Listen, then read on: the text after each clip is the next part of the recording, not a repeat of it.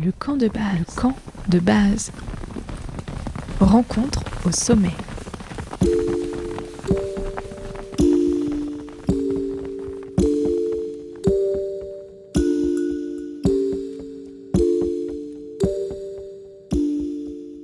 Bonjour à toutes et à tous et bienvenue à l'écoute de cette première parution du Book Club du camp de base.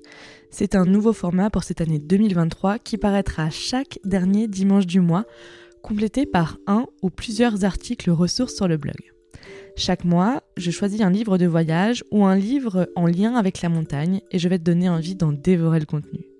J'espère que tu vas l'apprécier. Et si tu as entre les mains un écrit du même type, n'hésite pas à le partager avec la communauté sur les réseaux sociaux avec le hashtag Camp de base Book Club.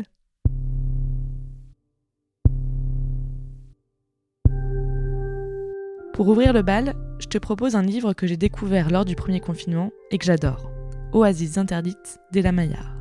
Paru en 1937, il relate son voyage avec Peter Fleming pour traverser la Chine d'est en ouest pour atteindre les oasis interdites du Xinjiang, berceau d'une culture millénaire.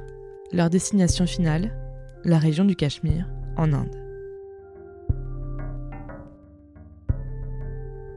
Mais qui était la Maillard elle naît en 1903 à Genève.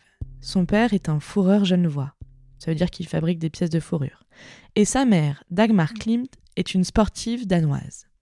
Dès son plus jeune âge, elle rencontre Hermine de Saussure, descendante de Horace Bénédicte de Saussure, considéré comme le fondateur de l'alpinisme. En 1922, elles entreprennent la traversée de la Méditerranée jusqu'en Corse, depuis Cannes.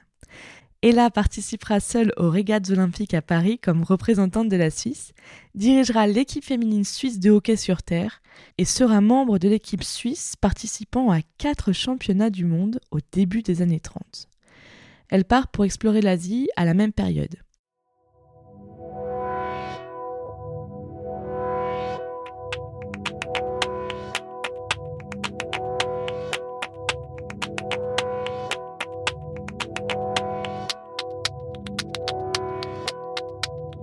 En 1934, elle est envoyée par le rédacteur en chef du Petit Parisien au Manchukuo, État créé par les Japonais en Chine avec une forte volonté d'expansionnisme.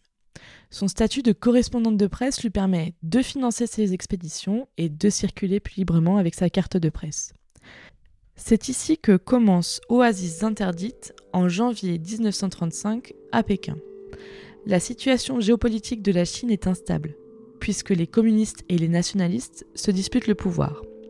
En prenant des informations pour le meilleur passage pour entrer vers l'Europe, elle retrouve le journaliste du Times et agent du MI6, Peter Fleming. Ils entreprennent ensemble ce voyage de 6000 km qui durera pas moins de 7 mois.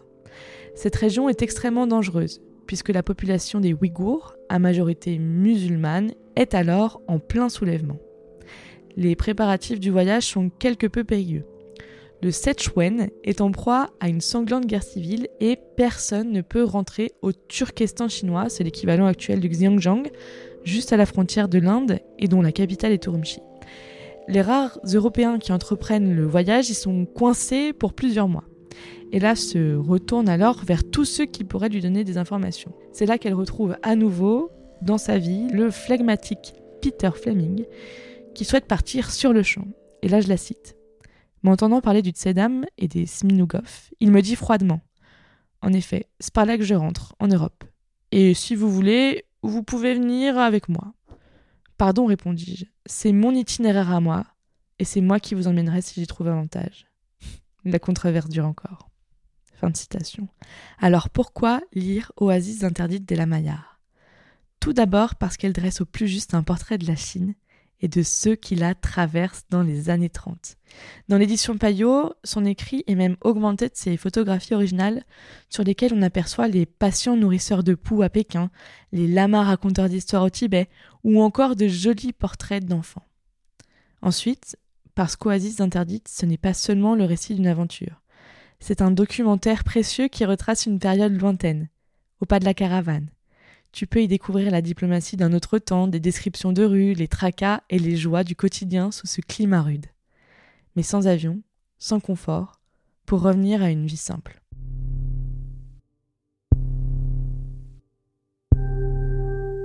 Bref, je ne peux que te conseiller ce livre si comme moi, t'es un peu en mal d'aventure en ce moment. Pour te donner envie de l'ouvrir, je vais te citer un passage. Une joie unique est en moi, Quoiqu'il me semble toujours naturel d'être là où je me trouve, je sais que cette arrivée à Kashgar, évoquée tant de fois, nous avait semblé chimérique à Pékin. La chance aidant, nous avons réussi. Et la réussite de cette traversée restera sans rival dans mon expérience. En effet, l'Asie est unique.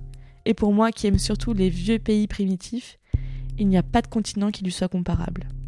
Le bonheur, le voilà. Cette ivresse que crée un instant d'équilibre entre un passé qui nous satisfait et un avenir immédiat riche de promesses. Un fou rire de gamin s'empare de moi tandis que je bourre les côtes de Peter de coups de coude, incapable d'exprimer autrement la joie qui bouillonne en moi.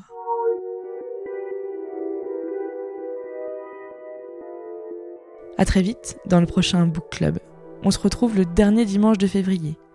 Et si tu veux en savoir plus et voir des images, un article sur la Maillard et les oasis interdites est déjà en ligne sur le blog www.campdebase-podcast.com. Bonne lecture